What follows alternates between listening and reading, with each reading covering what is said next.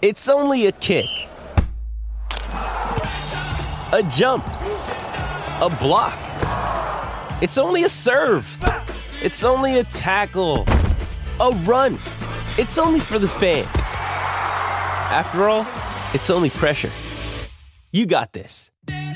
Adidas.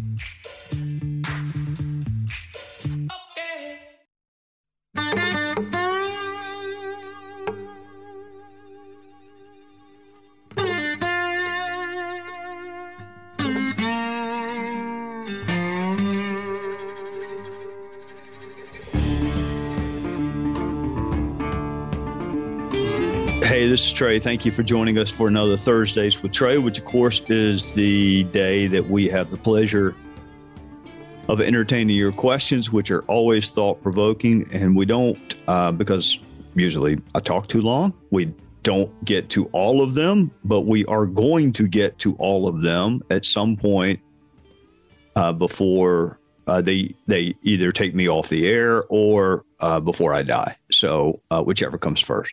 So we're going to get to them. So keep them coming. And hopefully I can narrow my answers down some, but that is tough for a guy from South Carolina. So, Mary Langston, how are you? I'm doing fine. Trey, how are you? I have no complaints at all. Great. Are you looking forward to the British Open?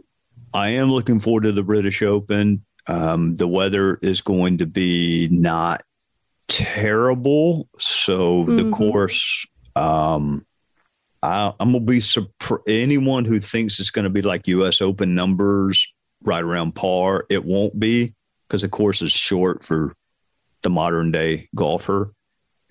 Mm. But just it, it's the birthplace of golf. Um, you know, I love Augusta National.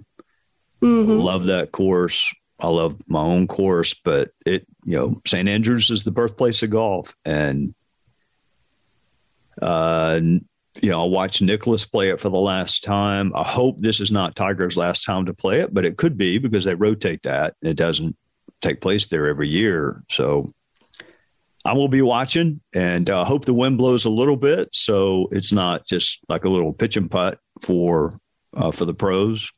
Mm-hmm. I saw a picture that Michael Breed maybe tweeted, and it was a picture of Tiger Woods and Jack Nicklaus, and they were standing on that bridge that's very famous. And Michael Breed said it looks like Tiger stepping on his foot, but it was a really, really sweet picture that he tweeted out. I, have watched. Uh, I usually don't watch like the opening ceremonies and stuff for golf tournaments, but I have watched that, and um, you know, Nicklaus, I was a Nicklaus fan from the time I knew what golf was. I mean, a lot of people were Palmer fans, but I, I was a Nicklaus fan. And mm. uh, the other thing, in all truthfulness, um, I was not a huge Tiger Woods fan. Mm-hmm. Uh, in part because he was trying to break Jack's records. I don't know. It just I I, it, I never pulled against him. I just I wasn't like my son is a rabid Tiger Woods fan. Mm-hmm but I have um, come around. And I think Tiger has changed a little bit. He, um, just to watch him, he seems to have more of an appreciation for where he is in life. And, mm. you know, he's been through a lot on and off the golf course. And I saw this little thing yesterday, which very few people, I love Michael Breed, as you know, but I don't follow mm-hmm. anyone on Twitter. So right. I know exactly the picture. Um, a bunch of them took pictures together. Rory was also in a picture with them. Uh, Georgia Hall, who's a, um, a British uh, well, women's golfer, um, Georgia Hall. And mm-hmm. but the thing I like that I saw the most is Tiger's on the putting green, um, and Rory's on the putting green, and they're practicing. And Tiger putted a ball over there at Rory's feet just to mess mm-hmm. with him. And usually, when that happens for the first time, a golfer thinks, well, you know, that was an accident, and you kind of don't think anything about it. And then Tiger took a huge backswing Mm-mm. and drilled a putt over there at Rory's feet. And so clearly, at that point, he was messing with him. I, did, I don't know that the old Tiger Woods would have done that, would have had fun with another mm-hmm. competitor, but the new Tiger Woods uh, seems to be enjoying the ride, um, which is fun to see. Mm-hmm. I agree with that. Well, Trey, we have a lot of questions. Are you ready to get started? I am ready. Uh, can I say one more thing about Woods? Yes, sir. Of course. Woods, um, uh, people that have known him have always said he had kind of a wicked sense of humor. Um, again, he was so scripted and so stoic in the past. Uh, Justin Thomas, who's a great, great, great American golfer, is very good friends with Tiger. They played a little practice round and they walked off the course and Tiger said, "Oh, come on, we better hurry up. We got to go to the past champions dinner," which uh, is funny because Justin Thomas is not a past champion. Mm. So you would think it's mean. I, I would think it's funny uh, but that is a, a, glimpse of Tiger, that kind of really abiding sense of humor mm-hmm. that I, I, don't think we saw 20 years ago. Mm-hmm. Well, that's good news that he's loosening up and enjoying what he gets to do every day. Yeah, well, almost dying kind of probably makes you appreciate life. I would guess. That's guess. right. Experience and age. Yes, sir. Well, we will get started with all our questions. And like you said, we get so many amazing ones and we hope they keep coming. Um, but our first question comes from Andrew, and he writes Can the government take someone's gun based on an unverified, unconfirmed allegation before due process occurs? Wow. I'm gonna I'm gonna be here for the rest of the day uh, with that question. we did uh, change gears some. Yes, sir. It's a great question, uh, mm-hmm. Andrew, and I'm going to focus on some of the specific words that I think you used in your question, and then I'm going to address a larger point. Um, unverified, unconfirmed, unsubstantiated. It really depends on what you mean by those words. Um, if it means unproven, if that's what you mean by it, that it's not proven, then perhaps yes, just like someone can be held in jail awaiting trial or denied bond awaiting trial. The charges have not been proven yet, but the person can still be held in jail. So that's a very good question. But I think the seminal issue in that question is what is due process? Because at the end, he asked before due process occurs. Okay, well, so what is due process? What does that mean? where does the phrase come from? So let's start with the obvious. The state or the government can take your life after due process. The federal government, a number of states have the death penalty. So, what is required under that phrase due process if the government or the state wants to take your life? So, what, what does the phrase due process mean? Because we know, I mean, a handful of states and the federal government all have the death penalty. So mm-hmm. government can take your life if they afford you due process.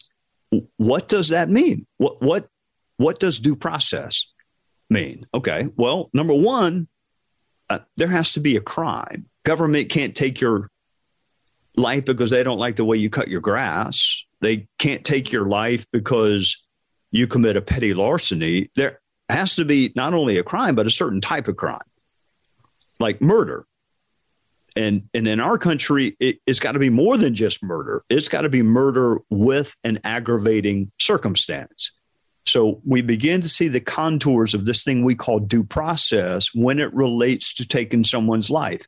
You can't, you know, the crime that, you know, that I hate the most are sex crimes against children. Mm but government cannot take your life for committing a sex crime against a child. It has to be the taking of a life, murder, and there has to be an aggravating circumstance.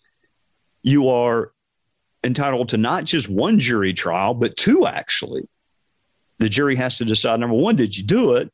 And then there's a whole separate trial on whether or not you should be put to death. There are lawyers appointed for you, too, actually, two lawyers appointed for you free of charge there are resources, unlimited resources to put towards your defense. The jury has to be unanimous. They have to be convinced of your guilt beyond a reasonable doubt. And the jury is told in death penalty cases that you can vote for life or choose life for any reason or no reason. There's also, at the end of that trial, an automatic appeal. So when you're focused on this phrase due process, yes, government can take your life after due process, But the process you are due is very, very rigorous in a case like that. Uh, all right. Next, can government take your freedom? Not your life, but your freedom, your liberty. Yes. It happens every day in courtrooms all across America. They put you on trial, you're convicted, and they can take your freedom. What does that due process look like? Well, there's also a charge, a crime, an indictment, a trial. There's a judge and a jury involved. There are appeals. There's burden of proof. The jury has to be unanimous. It's it's what we call due process, but it is different from the due process that you are entitled to when they're trying to take your life. Are you with me so far? Mm-hmm. You still awake? Still awake. We're here. All right. Can the state or government take your property? Can they take your house? Yes. Mm-hmm.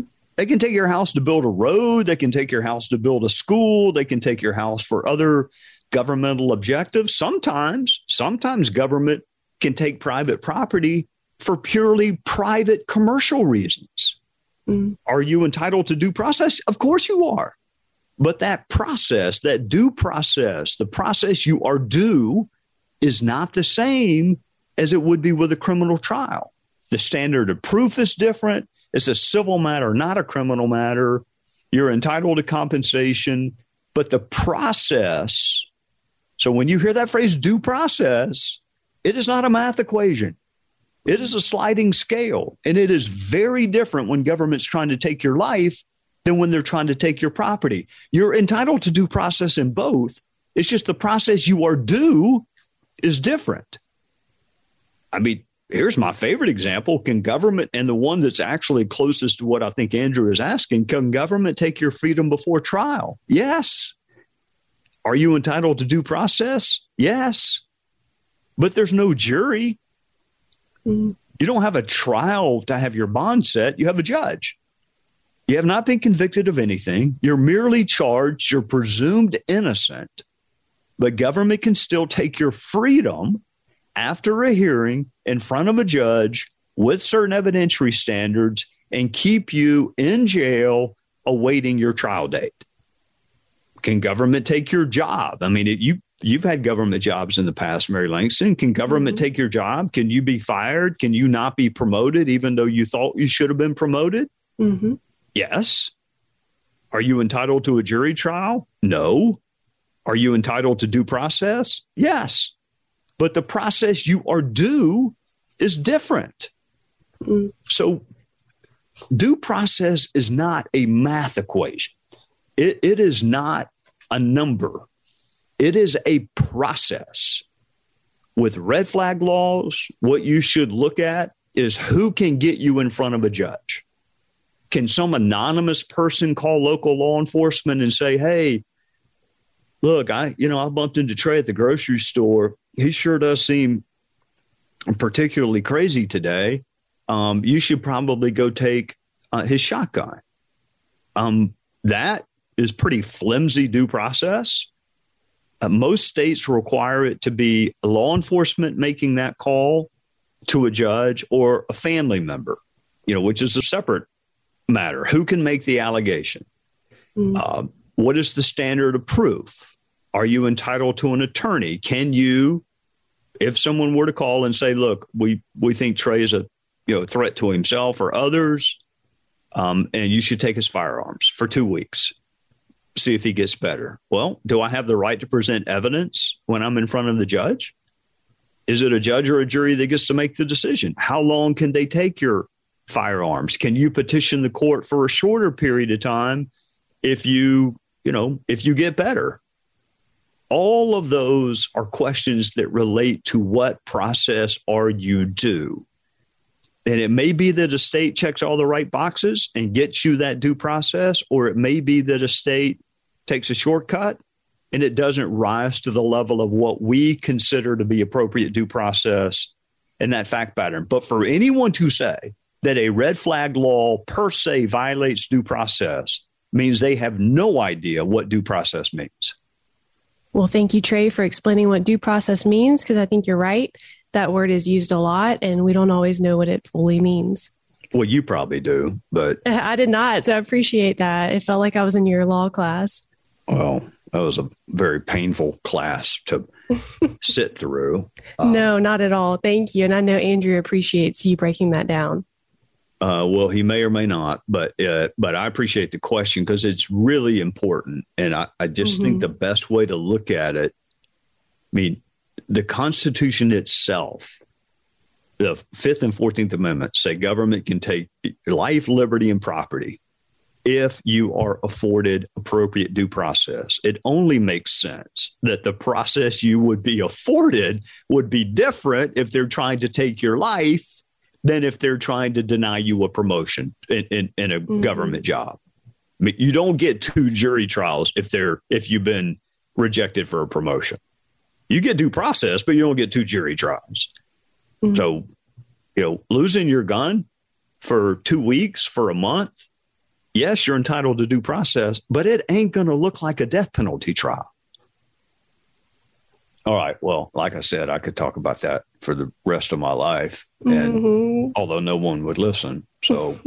they certainly would. Thank you, Trey, for taking the time to answer that question. And we appreciate it, Andrew, that you sent it. It was a very thoughtful question. We'll answer more of your questions when we come back.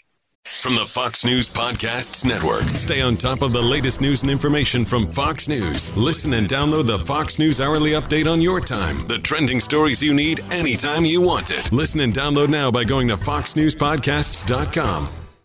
Our next question is from Joseph, actually in South Carolina. And he asked, Please explain how codifying Roe in federal law would be constitutional given the Dobbs decision.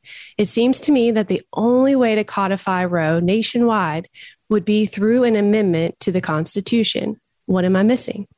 Uh, probably you're not missing anything, I wouldn't think. Um, I think there are three different ways to look at it. You're right. There could be a constitutional amendment. That is a very laborious process, uh, very difficult. Most people are not um, well, I won't say that. We've amended the Constitution, what, like maybe 30 times, but mm-hmm. it's still very hard.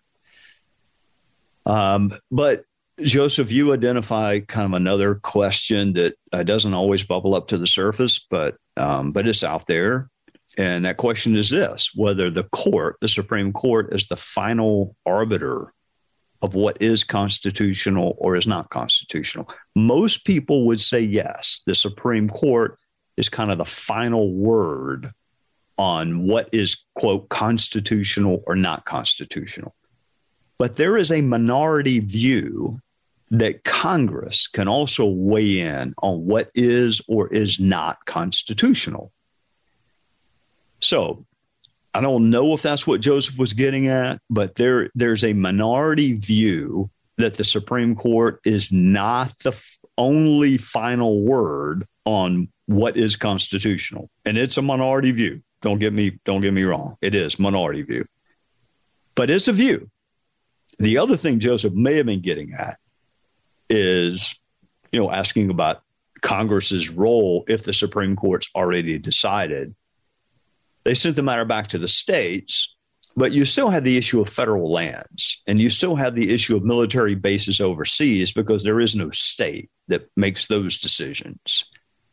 So there are kind of three avenues for Congress to speak. Uh, the issue is whether any of those avenues are, you know, or the issue is whether those avenues are narrow or wide. Are they wide enough for Congress to weigh in? Um, and that that kind of depends on who you think the last word on constitutional matters is. Mm-hmm and uh, for those uh, parts of our country or our culture that are not controlled by states. Uh, the District of Columbia is not a state. Mm. So, you know, who decides what those laws will look like in the District of Columbia? Probably Congress. Mm-hmm. So I hope that helps analyze that issue. Yes, sir. Thank you so much. And thank you, Joseph. Our last question is also from South Carolina, and it's from Thomas. He writes Could the protection of our justices' homes follow them to restaurants, etc., and create a protection perimeter for them? Yes. Um, they could, but think of the kids and spouses and maybe other family members. Um, are you going to send security details to elementary school, to junior high school, to high school? Um, yeah, I cannot remember the age of Amy Coney Barrett's children. Um, mm-hmm. I think she's got a bunch of them, so it'd be different ages. But you know, I mean, are you going to send security detail to kids? You know, with kids to school?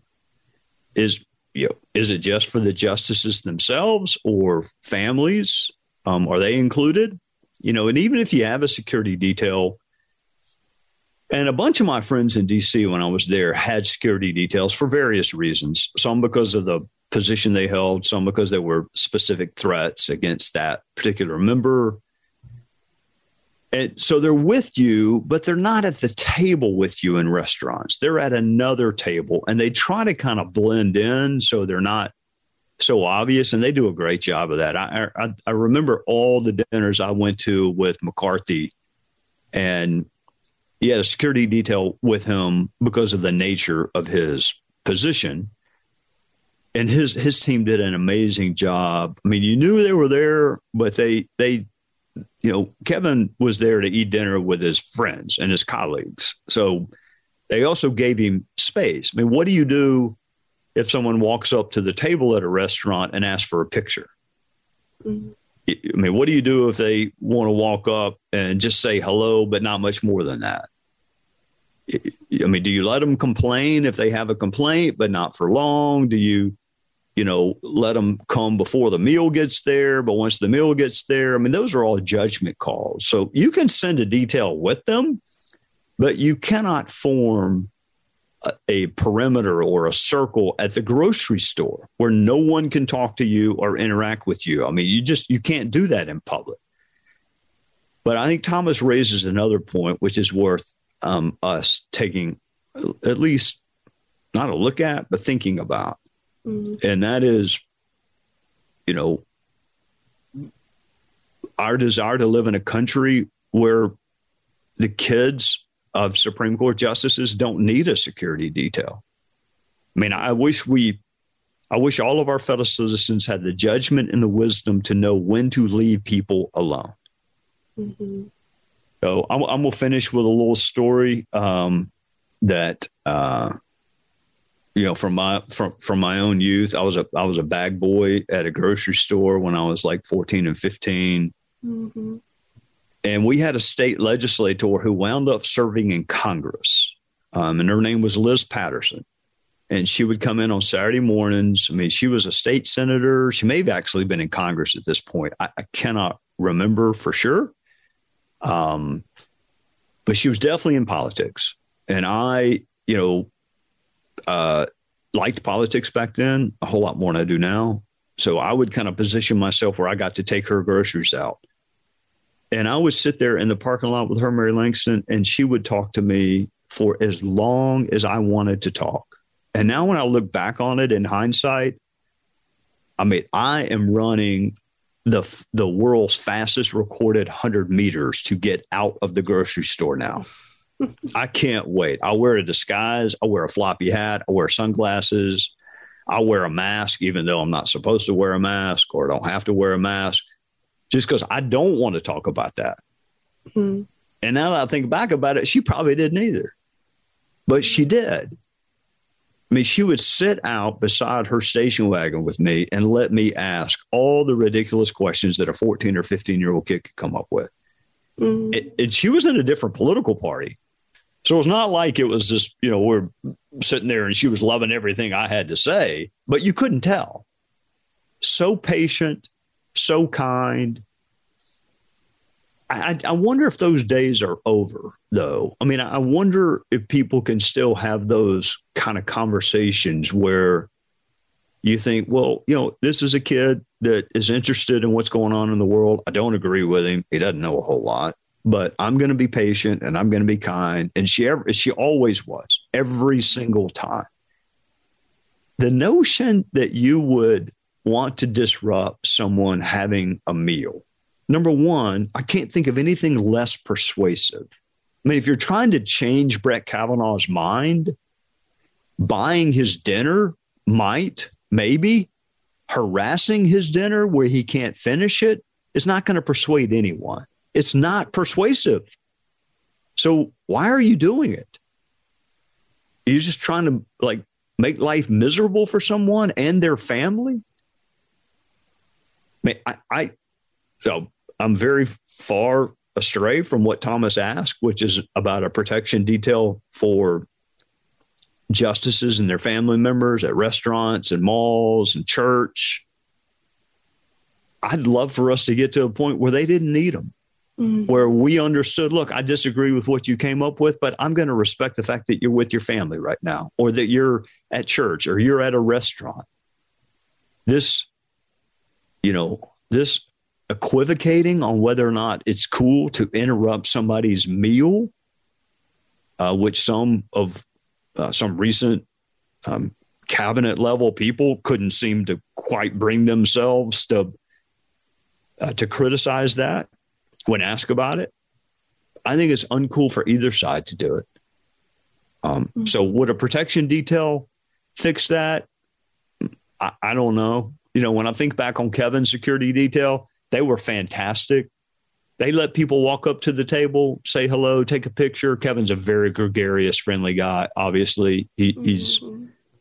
But you know, if somebody wanted to come up and say, "Hey, Leader McCarthy, we think you made the wrong decision on X," you know, I mean, you take thirty seconds, forty-five seconds, state your opinion. That doesn't bother Kevin. But if you're going to stay five minutes, if you're going to just heckle them, disrupt them, I, I just think it's really uncool, and I think it's sad that we're to that point in our in our political discourse. But you know, the days of Liz Patterson, a Democrat state senator, Democrat congresswoman, sitting there being patient with a you know crazy fourteen or fifteen year old. Uh, those days may be over, and it's and it's sad. I mean, there's a reason I still remember her, and I'm not sure I would have remembered her if she had said, you know, look, I don't have time. I got lots of stuff to get back to. Plus, you don't have any idea what you're talking about. But that's not what she said. So maybe, maybe in my lifetime, we can get back to being, you know, civil in our disagreements with people. But um, it it it ain't it ain't looking likely right now. Well, hopefully we can get back to those days of Liz Patterson. I love that story, Trey. Thank you for sharing it. Um, well, she um, you know, I'm friends with her daughter. I, I her daughter married uh, into a family that I've been close to since I was a kid. Um, mm-hmm. it, it, just, I, I, don't know. I've, I've, I've, got a ton of friends that will never vote for me. And I, I think it's cool to have mm-hmm. friends that say, look, you're a friend. I don't agree with you. Not going to vote for you. Um, and I got friends that I wouldn't vote for. Mm-hmm. Um, I just, I, I don't, if you're trying to change someone's mind, persuade them that there's a better way, I just, I don't know how interrupting their spouse and their kids eating a meal is going to pull that off. I just, I don't. So, but I've beaten that, that dead horse. Doesn't hurt the horse, but I probably should stop. So, well, thank you, Trey. And thank you, Thomas, for your question. We always appreciate all the questions, so keep sending them our way. Yes, do that. Keep sending them. And um, there's a lot of stuff going on. Got elections coming up. Got mm-hmm. uh, uh, summertime school's about to start back, and keep them coming because they make me think, and um, uh, and that's good. Makes you figure out what what you believe and why you believe it, and can you you know articulate it. Uh, I guess in today's case in less than four hours. and I'm not sure I was able to do that, but. Or maybe three. Yeah, maybe three. All right. Thank you, Mary Langston, and thank you, everyone else. And we'll see you next week for Thursdays with Trey. Have a blessed week. Thank you. Bye bye.